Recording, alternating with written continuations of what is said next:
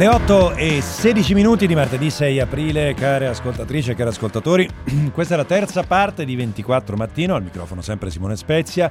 Alle 8.35 sarà nostro ospite il sottosegretario alla salute Pierpaolo Sileri, sarà poi con noi il presidente Veneto Luca Zaia, come intuirete parleremo parecchio di pandemia e di vaccinazioni. Se volete intervenire c'è sempre il 349 238 6666 per i vostri WhatsApp e WhatsApp audio e l'800 24 0024 eh, per le telefonate in diretta, oltre che come sempre i nostri canali social Instagram 24 mattino, Facebook 24 mattino. Un segui da una parte, un like dall'altra e seguiteci anche su Twitter, perché no? 24 mattino. Siamo là, siamo là. Caro Paolo Mieli, buongiorno Paolo. Eccoci, Eccomi, buongiorno, come stai? Ma bene, bene, bene, grazie, grazie. Eh, senti, da cosa vuoi partire oggi? No, eh, io non riesco a togliere l'attenzione dal grande giallo internazionale di Pasqua, sembra una vicenda reale, ma è quello della Giordania e quello è una cosa importantissima, molto più di come appaia dalla lettura dei giornali. Insomma, la storia è nota. Quando Re Hussein, il grande re di Giordania, morì per un cancro che lo prese anche abbastanza all'improvviso alla fine del secolo scorso, nel 1999, aveva sposato per ultima una signora Nur che gli aveva dato un figlio che all'epoca aveva solo 19 anni e lui era la, eh, il suo grandissimo amore, insomma diede invece la successione, scartò il fratello che molto se ne adontò, stiamo parlando sempre di Re Hussein di Giordania, sì. lo diede al figlio più grande, il quale regna da allora il marito di Abdallah II, il marito di Rania, celeberrima, sì. sembra una top model, così regna sulla Giordania, la Giordania è il paese più moderato fra i paesi arabi, ha relazioni con Israele, insomma è un paese solo che adesso il ragazzo, quello che aveva 19 anni nel 99, di anni ne ha 40 e eh, avanzava delle pretese al trono perché poi era stato eh, sì. tolto dalla linea di successione e negli ultimi giorni sembra che il fratello, fratellastro maggiore lo abbia fatto imprigionare, poi hanno fatto la pace con la mediazione di uno zio e c'è tutto questo giallo sì. di corte. È niente però questo giallo di corte, te l'ho detto solo per far fare un ripasso agli ascoltatori rispetto al fatto che dietro tutto questo, come dietro molte vicende dei paesi arabi, c'è l'Arabia Saudita di Bin Salman che si trova un po' spiazzata nel passaggio di gestione fra Trump e Biden e sta cercando di guadagnare eh, posizioni e avrebbe anche favorito, avrebbe, lo dico con mille condizioni, avrebbe favorito questa sorta di golpe del figlio minore contro il fratello maggiore come capisci è una cosa sì. ben destabilizzante come, che va al di là. Eh, sì, eh, Paolo, eh, l'impressione, l'impressione, che mi stai dando è di un grande gioco che si è riaperto dopo l'elezione di Joe Biden, che è un po' quello che si, si, si era è letto ovvio, finora tra ovvio, le righe. Esatto, no? Esattamente questo, cioè eh, è una storia bellissima di per sé da seguire passaggio per passaggio, ma dietro c'è il fatto che eh, Joe Biden si presenta sullo scenario del Medio Oriente volendo sconfessare quei cosiddetti accordi di Abramo, molto favoriti dall'Arabia Saudita, che erano di riconciliazione con Israele e gli Emirati Arabi, ricorderai, insomma ce ne siamo occupati un centinaio di volte qui in questa rassegna. Certo. E eh, rimettere in discussione, sai, eh, quello è un gioco complicato, quello medio orientale, rimetterlo in discussione può provocare terremoti, come questo e, e, questo dà una luce diversa, se vuoi, alla visita di, del Presidente del Consiglio Draghi in Libia, nel senso che questa uh, visita di oggi durerà stamattina fino al pomeriggio, neanche dorme in Libia, però è un modo per riprendere contatto con un dossier che c'era scappato di mano perché era finito in mano alla Turchia, poi ai francesi, noi ci ripresentiamo con un sostanziale accordo con la Francia di Macron. Eh, sembra noiose storie di politica estera, ma è tutto e soprattutto perché poi quando quest'estate avremo di nuovo, anzi quest'estate subito, vedrai sì. già in aprile, avremo di nuovo la questione dei migranti, allora vedrai che tutti i giornali riscopriranno la Libia, oltre alle questioni energetiche, al fatto che è un paese su cui abbiamo una vocazione, è una ex colonia italiana, quindi abbiamo una vocazione ad, ad esserci, c'è, eh, c'è però anche che posto prendiamo, insomma il governo Draghi è un governo iper bideniano, eh? è un mm. governo molto schierato dalla parte degli Stati Uniti anche nella contrapposizione alla Russia, si è visto nella vicenda della spia russa, anche nella, eh, nel modo dialettico di porsi con la Cina e non tutti i partiti sono d'accordo all'interno della coalizione e oggi c'è una cosa veramente sorprendente, ti eh. assicuro, non c'è quasi mai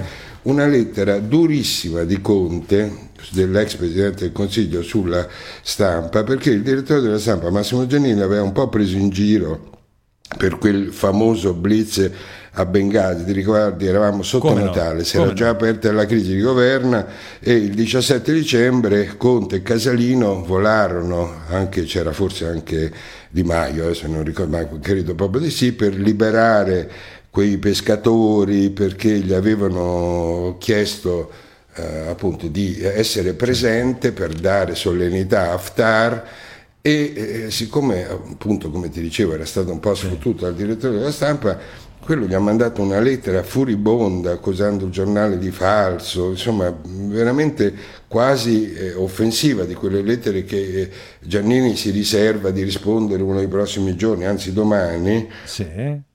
E lui dice, per dirti il tono irritato, volai in Libia non per piacere, ma perché fu l'unica condizione per ottenere il rilascio dei 18 pescatori. L'ho fatto, lo rifarei dopo sì. un lungo negoziato e dopo, questa è una frase che mi ha incuriosito, e dopo aver respinto altre richieste che giudicai non accoglibili, sono curioso di vedere, insomma andai a Bengasi, lì ci fu sì. non per fare una foto opportunity, perché tutti l'accusavano, siccome Casalino sì. montò il caso e si fece anche individuare. Si, geo, si geolocalizzò, per... lo ricordiamo, certo, si geolocalizzò sì, a Bengasi. Sì. Eh, ma per, dare, per, dare, la misura, eh. guarda, guarda, Paolo, per dare ulteriore misura no, della, della, della, brutalità della lettera, gentile direttore, lei e l'intero gruppo editoriale a cui il suo giornale fa riferimento avete abbracciato convintamente una causa. Ora non dico che debba fidarsi di me, ma dia retta almeno un raffinato stratega quale Talleyrand, che ai suoi collaboratori raccomandava sempre, soprattutto non troppo zelo, quando si eccede cede in fervore si rischia di servire male la causa. È proprio cioè, lo, accusa, lo, accusa, di essere un servo, cioè ti ripeto, non si usa. Tra l'altro eh, sarà una coincidenza, ma questa lettera esce proprio il giorno in cui Draghi va, eh, va, in Libia, cioè avrebbe potuto ritardarla di un giorno, due giorni, cioè non è che una precisazione richiedeva eh, questa tempistica. Ripeto, sarà una lettera che vedrai prima, all'inizio nessuno noterà, però poi la leggeranno e sarà un caso. Conte si ritrova sui giornali anche perché è successa un'altra cosa abbastanza clamorosa che eh, Casaleggio l'ha escluso insieme a Di Maio l'ha escluso dalle celebrazioni di suo padre c'è la ricorrenza della morte di Gianroberto Casaleggio, c'è tutta una cosa di filmati, tutta una grande cerimonia e eh, Casaleggio Junior ne ha approfittato per mandare un segnale di guerra che ha fatto ha messo un filmato principe della Raggi, sì. dandole l'appoggio, dicendo questa è una che vuole il popolo. La Raggi, eh, ricordo, ha avuto due, Virginia Raggi, sindaco di Roma, ha avuto due volte un consenso molto pronunciato di eh, Beppe Grillo e mette in imbarazzo tutto il gruppo dirigente del Movimento 5 Stelle che sta facendo eh, un po' sotto banco, un po' sopra il banco degli accordi con il PD. Bene, Casaleggio è come se dicesse provate voi a levare la Raggi da Roma e diventerà eh, il leader tra le righe, è una mia interpretazione, quindi non prenderla come oro colato, e noi eh, eh, la Raggi diventerà la leader dei casaleggiani, cioè sì. dei, eh, e, e perché nella coda poi ci sono invece molti eh, molti big del partito, è, è, un po' questa celebrazione di Casaleggio, è un po' un modo di dividere il partito fra fedeli e infedeli. Vedremo Insomma, grande casino sì, sotto sì. grande caos sotto il cielo, perché sai, la politica italiana c'è la Giordania, c'è Biden, c'è Trump, sì. accordi di Abramo, ma poi in Italia tutto avviene un po' in modo casareccio, sì, se vuoi. Sì, eh? Allora, talmente molto, casareccio, molto guarda, guarda, guarda, Paolo, io, io, devo fartelo, io, devo fartelo, sentire questo spirlisto, presidente della regione Calabria. Eh, guarda, oggi di, di, virus con te parliamo poco, anche perché dopo avrò Sileri, Zaia, con loro parleremo ampiamente di virus, di vaccini, eccetera, eccetera. Allora, solo due cose un po' più leggere si fa per dire. Alla prima è Spirli che fa questa diretta Facebook nella quale dice ai, ai cittadini calabresi gli dice eh, ma ditemi perché io voglio sapere anche che cosa state mangiando e però tenta di mescolare la lettura dei messaggi dei calabresi con le notizie, le informazioni importanti, per esempio i bandi alle imprese o queste cose qua. Senti, mi fa, mi fa impazzire, è bellissimo. Quando sarà approvato il decreto per finanziare le aziende? Ma... Uh su tutti i bandi che abbiamo fatto e su tutto quello che eh, Rossella, spaghetti buoni, Rita Durante, salsiccia, melanzane ripiene rosita. eh, ci sono dei bandi precisi, carciofi al forno con besciamella Francesca, pipi e patate Alessandra Varone ma è meraviglioso, grazie ragazzi, veramente mi fa piacere. No, grazie a lei Presidente Spirli perché, perché questa cosa ci sono bandi precisi, carciofi al forno con la besciamella, è così, è così, è bellissimo Spirli. No.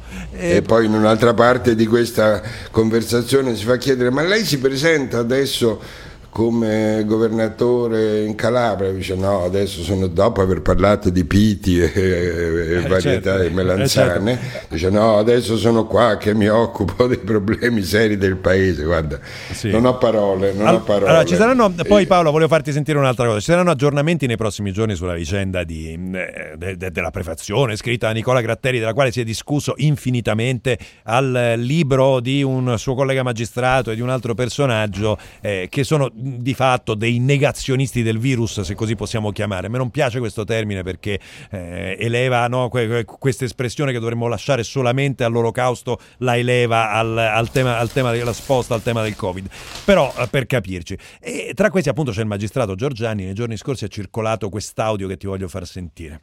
Circola poi una, un, una serie di articoli sul fatto che ci sarebbe stata una richiesta un, dell'elite finanziaria che in questo governo, momento governa i mercati internazionali, che avrebbe diffidato uh, Big Pharma da uscire velocemente da questa pandemia mh, promettendogli, non so come, l'eventuale immunità rispetto alla nuova Norimberga non vi daremo tregua. State tranquilli, io sono già al lavoro. Abbiamo preparato questa diffida per Draghi e per Speranza. Questa diffida poi si trasformerà in una denuncia penale in Italia e in una denuncia al Tribunale dell'AIA. E il signor Draghi si dovrà abituare all'idea un magistrato in servizio, eh? per, non, non... Sì, un magistrato, ex sottosegretario in un governo presieduto da Prodi, anche se credo che Prodi con Giorgiani avesse poco a che fare, però sai, quando si fanno questi governi di unità nazionale ci scappano anche sottosegretari di questo genere, anch'io rimango senza parole, come per Spirli, uguale. Sì. Eh, sono quelle vicende della politica italiana, anche se, come tu hai annunciato, nei prossimi giorni mi aspetto delle novità su questo caso. Ripeto, eh, il caso consiste nel fatto che mh, mm, il, un altro magistrato, Gratteri, procuratore capo di Catanzaro, ha scritto una prefazione a un libro di due, eh, uso per l'ultima volta la parola negazionisti, un magistrato e sì. un altro signore che eh, dicevano, avrebbero detto, eh, avrebbero detto che i vaccini sono come mm. acqua di fogna, peggio sì. dell'acqua di fogna e che c'è una cospirazione, qua nella registrazione non lo dice, ma che c'è una cospirazione ebraica dietro uh, tutta sì. questa vicenda del virus. Eh, Orribile. Paolo, hai, hai notizie del, della, spia ru, della, spia russa, delle spie russe? Mi sembra non sia uscito moltissimo eh, di ulteriore. È, inu- è, è, inutile che fai lo spiritoso, è sparita totalmente dai giornali. Ma come si fa? Io dico, un giorno è la testata, anzi due o tre giorni la testata dei giornali, poi sparisce interamente, non ha seguito, non ha inchiesta. È un modo di fare il eh, giornalismo di cui sono colpevole anch'io, eh, non mi tiro indietro, però che così, col passare degli anni mi piace sempre meno. E seguitela, no? Comunque la Russia ce ne manda un'altra di vicenda, perché oggi è il giorno del chiarimento su Denise Pipitone. Chi è Denise Pipitone? Gli ascoltatori lo ricorderanno, quella bambina che è sparita a quattro anni nel 2004, sì. eh, mentre giocava sotto casa a Mazzara del Vallo la madre l'ha cercata alle televisioni, tutti i programmi come chi l'ha visto, l'hanno cercata per anni, poi era scomparsa perché sembrava che non si trovasse più, è ricomparsa in Russia e da qualche giorno sui canali della TV russa ne stanno facendo un grande cancan, è rimbalzato anche di nuovo a chi l'ha visto, devo dire che eh, Federica Sciarelli l'ha trattata con sobrietà e oggi è il giorno della verità perché, eh, perché, oggi ci sarà il test del DNA e si dirà se questa ragazza ricomparsa in Russia è Denise Pipitone. Anche la madre sì. prende un po' le distanze, dice io non voglio stare, le... e anche l'avvocato della madre, Piera Maggio si chiama la madre, sì. dice non voglio stare ricatto. Io la trovo una storia orribile, capisci? Sì. Perché eh, secondo me non c'è nessuna possibilità, pronto a ricredermi domani mattina e chiedere scusa, che questa bambina presa, insomma, è, è una chiara trovata della TV trash della russa in questo caso a cui tutti abboccano, i giornali ne sono pieni, hanno lasciato perdere la questione della spia russa, però eh, sono rimasti eh, appesi all'amo di Denis Pipitone, secondo sì. me eh, cerca, eh, cercare di fare ascolti o fare, eh, fare mm, così clamore mediatico con questa spazzatura è indecente, però ti ripeto sono pronto qui a buttarmi sì. quindi, un, quindi, un quindi, quindi Paolo, intero di cenere domani quindi, mattina. Quindi Paolo non posso confessarti che la storia mi appassiona a questo punto perché...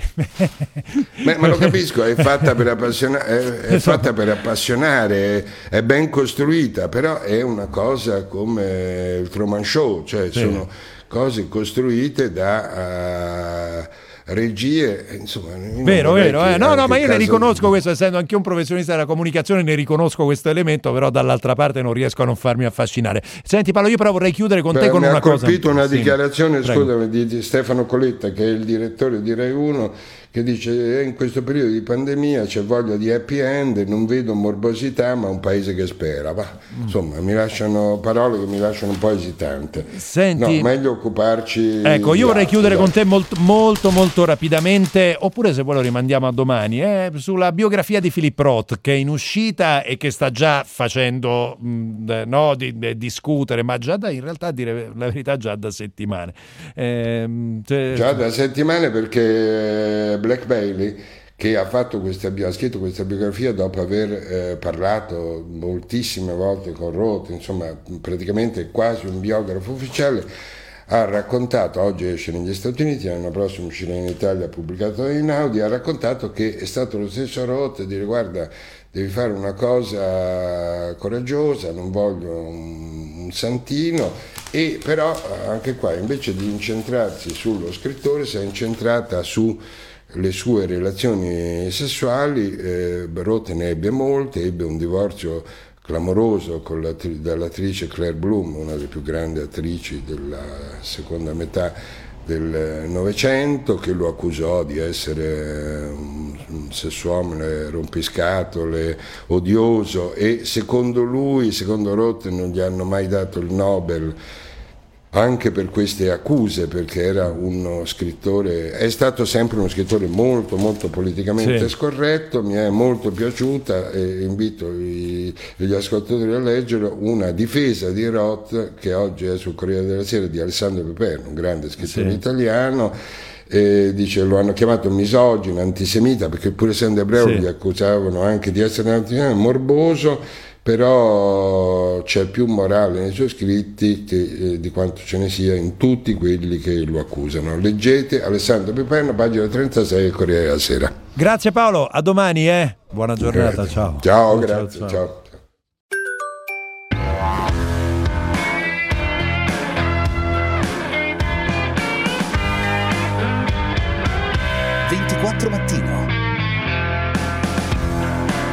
Le 8 e 37 minuti e buongiorno a Pierpaolo Sileri, sottosegretario alla salute, bentornato ai nostri microfoni, eccoci Sileri.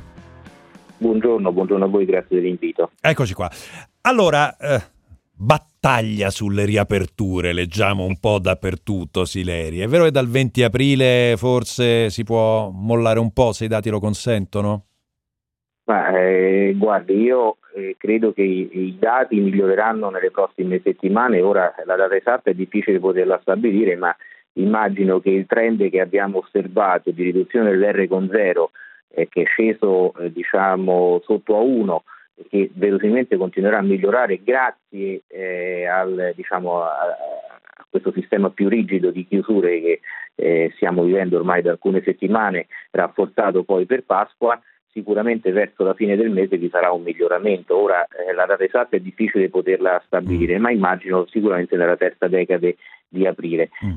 Poi a questo punto eh, il passo successivo è, è, riaprire in anticipo o consolidare ciò che eh, abbiamo guadagnato. Beh, si valuterà nel tempo, al momento quello che rimane è diciamo, la, l'eliminazione delle zone gialle fino al 30 aprile. Realisticamente credo che la possibilità di riapertura sarà dopo il 30 aprile, però ripeto, dipende dall'andamento dei dati. Ovviamente. Ad oggi tutto è diciamo, fermo fino al 30 di aprile. D'altro canto, guardi, sì. vede, l'Inghilterra eh, sta molto avanti con le vaccinazioni, con dei risultati che mostrano eh, come la vaccinazione, è vero che hanno avuto anche un lockdown molto prolungato, ma insomma eh, ormai... È molto, du- è molto duro, Sileri, è molto duro Sileri, eh, perché questo, noi non, cioè, questo non va nemmeno dimenticato, il lockdown eh, britannico è stato durissimo, prego. È stato durissimo, è pur vero che loro hanno avuto una circolazione della variante inglese eh, che diciamo, li ha presi in contropiede, devo dire, eh, in maniera molto severa fin eh, da novembre eh, diciamo del 2020 con eh, una diffusione, vi ricordate il numero di contagi novembre, dicembre, gennaio per l'Inghilterra è stato veramente eh, drammatico e poi sono andati molto bene con la vaccinazione, quindi questo risultato e loro vedete riaprono dal 12 di aprile, però loro hanno una grandissima fetta della popolazione che ha ricevuto almeno una dose di vaccino. Sì. Peraltro lo stesso, eh, diciamo, lo stesso premier britannico ha detto eh, ancora non viaggi all'estero, quindi vedete anche loro hanno una certa eh, diciamo precauzione e, e gradualità. Cautela, no? una certa cautela. Eh, senta Sileri, eh, le, le, sembra normale che ehm, solo perché Pasqua in alcune regioni eh, le vaccinazioni viaggino, esempi, Umbria 13, 13 vaccinati in un giorno, Sardegna 39 e che in generale le vaccinazioni nei giorni di festa scendano così tanto? Guardi, io ieri ho diciamo, accompagnato mio suocero a vaccinarsi eh, a Roma e devo dire che eh, dove siamo andati vi erano tantissime persone e devo dire un orologio svizzero, cioè veramente perfetto. Purtroppo ho visto, ho letto che in molte regioni questo non è accaduto, eh, no, certo che, è, certo che, non è, possibile. È pur vero che mh, si è corso molto nella settimana prima di Pasqua quindi è chiaro che in attesa anche delle nuove dosi, perché non so se eh, vi ricordate la scorsa settimana alcune regioni lamentavano eh, diciamo un ritardo nella consegna delle dosi, che poi a dire il vero non era così e che erano state utilizzate in fretta quelle precedenti, anche giustamente direi, eh, però è chiaro che non possiamo passare da 280.000 a 300.000 eh, dosi al giorno eh, improvvisamente farne mezzo milione in tre giorni. Eh, questo non è, non possiamo permetterci questo. Non, non è, un rallentamento, un, rallentamento di questo, di, di questo tipo. Dati, Detto, mi scusi, eh, mi, mi, scusi sottosegretario, ho detto che questo rallentamento noi lo registriamo regolarmente durante il fine settimana, cioè Pasqua magari è stato particolarmente forte, però è un rallentamento che registriamo sempre, questo non... No? Lei anche di... con i tamponi, eh. anche con i tamponi. sempre i numeri, diciamo, post weekend sono sempre dei numeri eh, dei, numeri, dei, numeri, diversi. Mm. Eh, aspettiamo gli 8 milioni di tamponi del mese di aprile e speriamo che poi il numero di vaccinazioni sia costante tutti i giorni, sabato e domenica compresi, è ovvio. L'obiettivo del mezzo milione di dosi inoculate entro la fine di aprile al giorno eh, è ancora un obiettivo fattibile oppure no? Guardi, è fattibile perché eh, io li chiamo, siamo in guerra, li chiamo i fucilieri, cioè coloro che possono iniettare il virus e il vaccino ci sono, eh, mancano i vaccini, però è verosimile che per fine mese eh, con diciamo, l'arrivo sempre di più dosi, e 8 milioni sono quelle che sicuramente arriveranno, ma potrebbero essere anche di più, il mezzo milione di dosi è davvero alla, alla, diciamo, fattibile. A dire il vero, eh, secondo me potremmo arrivarci già in questi giorni se avessimo però le dosi. Il punto è che se tu hai 8 milioni di dosi eh, da fare in 30 giorni, compresi i richiami per la seconda dose, è chiaro che se ti metti a fare da oggi mezzo milione di dosi al giorno, eh, capite bene che fra 15 giorni sono finite le dosi e passi la seconda metà del mese senza, eh, diciamo senza dosi. Quindi eh, l'obiettivo è ancora raggiungibile. Ehm, sì, sicuramente sì. sì. La porterei sulla questione AstraZeneca, che come avrà visto e come saprà sta creando nuove preoccupazioni. Eh, in queste ore EMA sta ragionando, eh, rifletterà e deciderà se eh, limitare il vaccino. Eh, siamo andati all'opposto, eh, Sileri, cioè prima doveva essere il vaccino per gli under 65, adesso diventa il vaccino non iniettabile, non inoculabile o che sarebbe preferibile non inoculare alle donne sotto i 60 anni. Eh, questo ci crea dei problemi, delle preoccupazioni. Ha un giudizio su come si, eh, si stanno muovendo i paesi e su come si sta muovendo l'EMA su questo fronte? Guardi, io credo che questo rientri nella normalità della farmacovigilanza. Eh, voi considerate che questo, questi vaccini vengono oggi utilizzati in numero estremamente alto come mai nessun farmaco viene una volta messo sul mercato utilizzato eh, con una numerosità così, eh, così ampia. I casi riportati sono davvero pochissimi, eh, quindi eh, inutile parlare del rischio eh, eh beneficio, rischio beneficio per, eh, per, il vaccino, non vi è ombra di dubbio.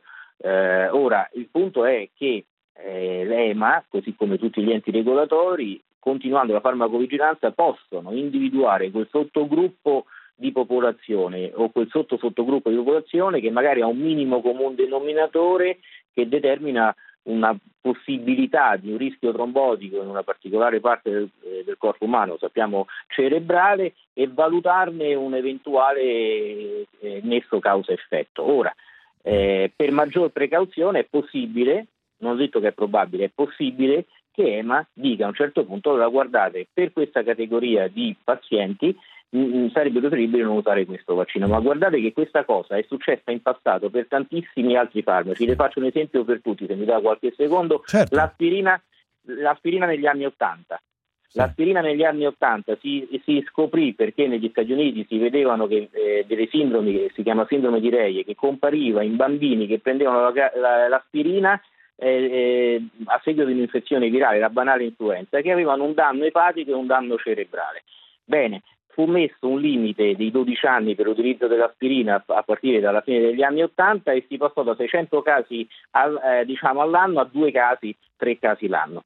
Eh, per l'aspirina, che voglio dire, chi di noi, io sono del 72, chi di noi da piccolo la mamma non gli dava un'aspirina quando aveva il raffreddore mal di gola? L'aspirinetta, l'aspirinetta, l'aspirinetta, Ma l'aspirinetta anche ce, ce lo ricordiamo classica, tutti. Dire. Cioè, io sono cresciuto con mia mamma che quando stavo male prendi l'aspirina, cioè a casa la cosa che non mancava era l'aspirina. Bene, eh, dall'86 alla fine degli anni 80 tutto questo oggi sotto i 12 anni non, non viene fatto, quindi si trattava di molti più casi rispetto a quelli che osserviamo oggi a fronte di un utilizzo minore rispetto alla vaccinazione che va avanti in queste settimane.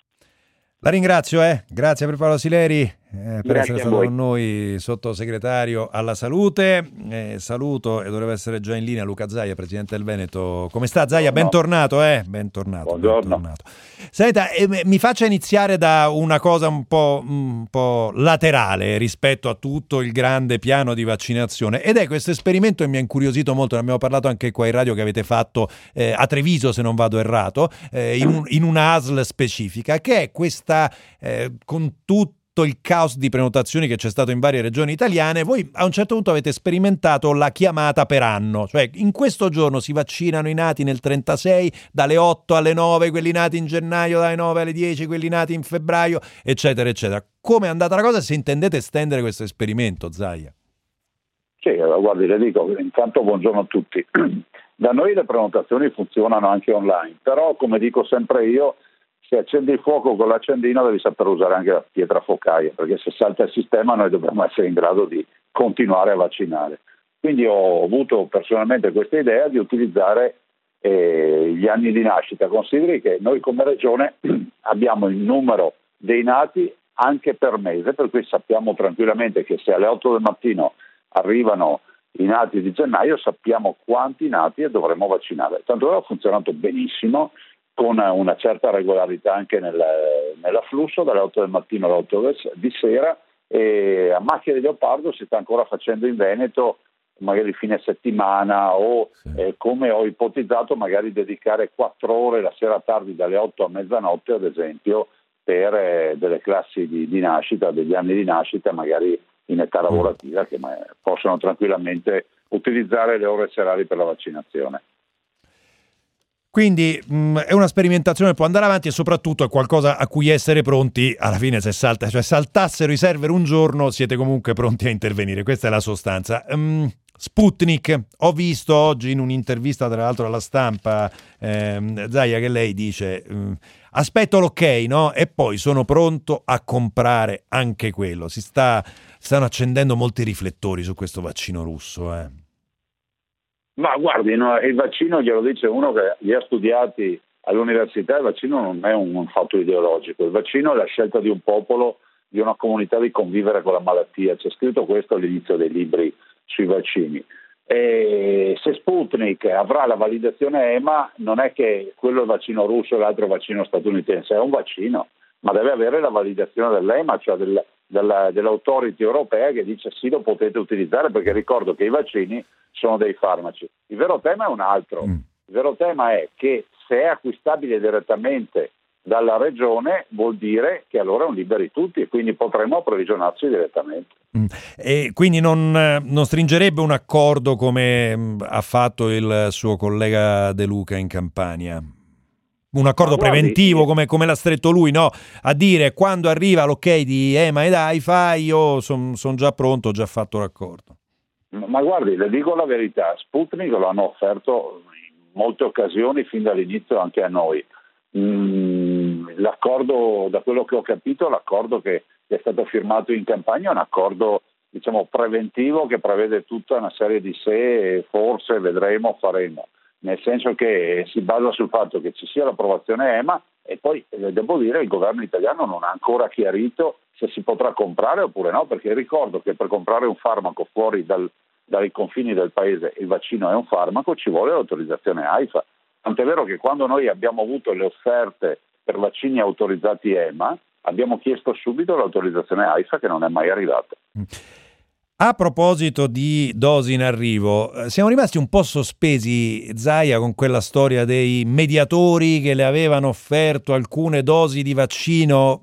È un po' un come è andata a finire, perché ne abbiamo parlato praticamente ininterrottamente per dieci giorni e poi la vicenda è finita sotto traccia. Ma guardi, è molto semplice. Io non li ho incontrati, non ci ho parlato assieme e non ho mai voluto vedere documenti perché penso che sia un aspetto che debba essere gestito questo direttamente dal direttore generale della sanità e così è avvenuto.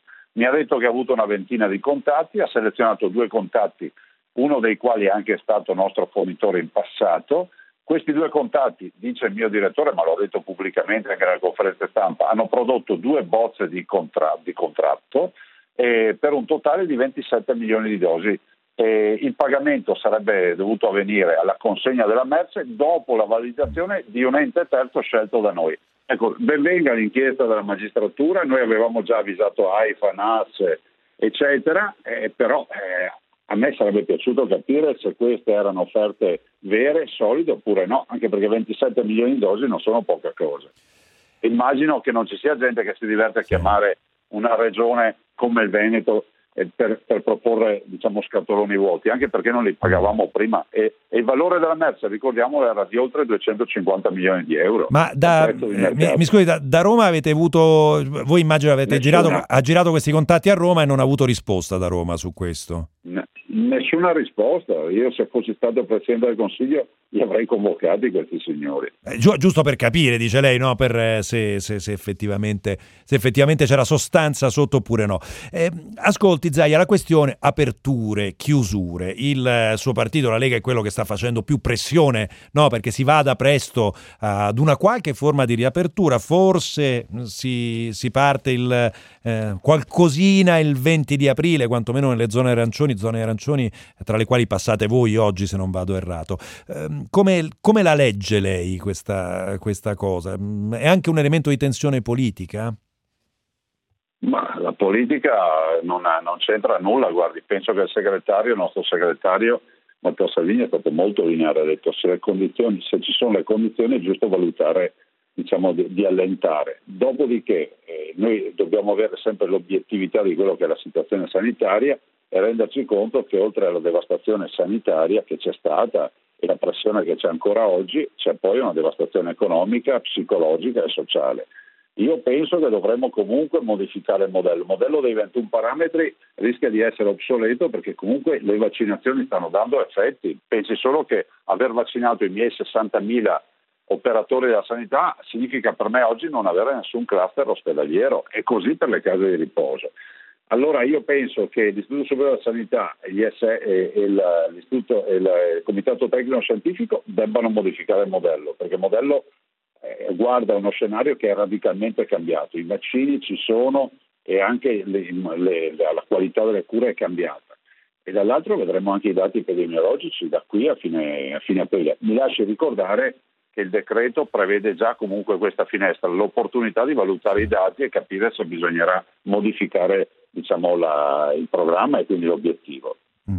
Il, il, 20 aprile sembra una data, eh, scusi l'espressione, potabile per eh, iniziare a, qualche, a, fare qualche riapertura o come, come ci diceva Sileri, più probabile appunto alla fine di aprile?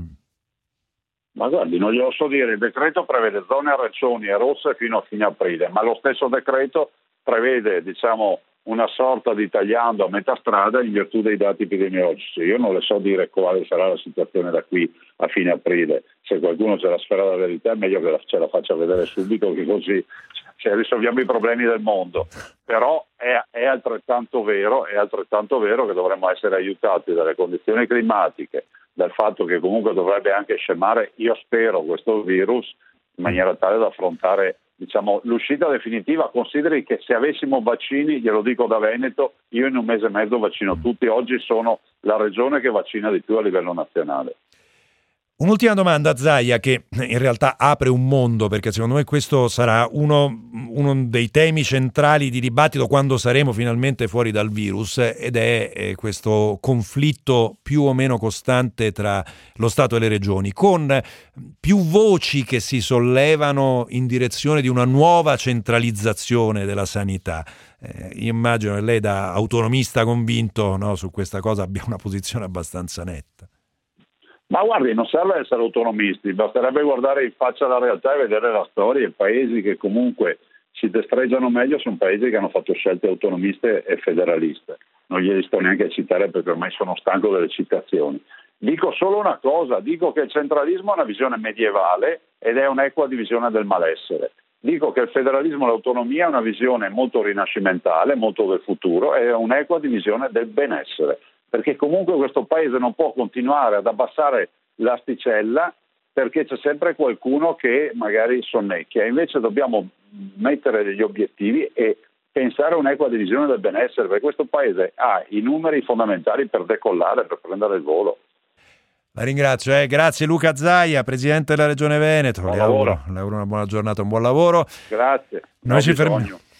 noi ci fermiamo, c'è GR24, eh, ci ritroviamo domani mattina alle 6.30, eh, Facebook, Instagram, Twitter, lo sapete. Eh, Alessandro Marco Tulli in assistenza in redazione, Carmelo Lauricella in regia e nell'ultima parte Pietro La Corte, i nostri autori Margherita Ina e Francesco Ciaraffo, il resto della redazione, Gloria Guerrera, Giorgio De Luca, un grazie a tutti voi come sempre per l'ascolto da Simone Spezia, una buona giornata, ci sentiamo appunto domani mattina alle 6.30, ciao.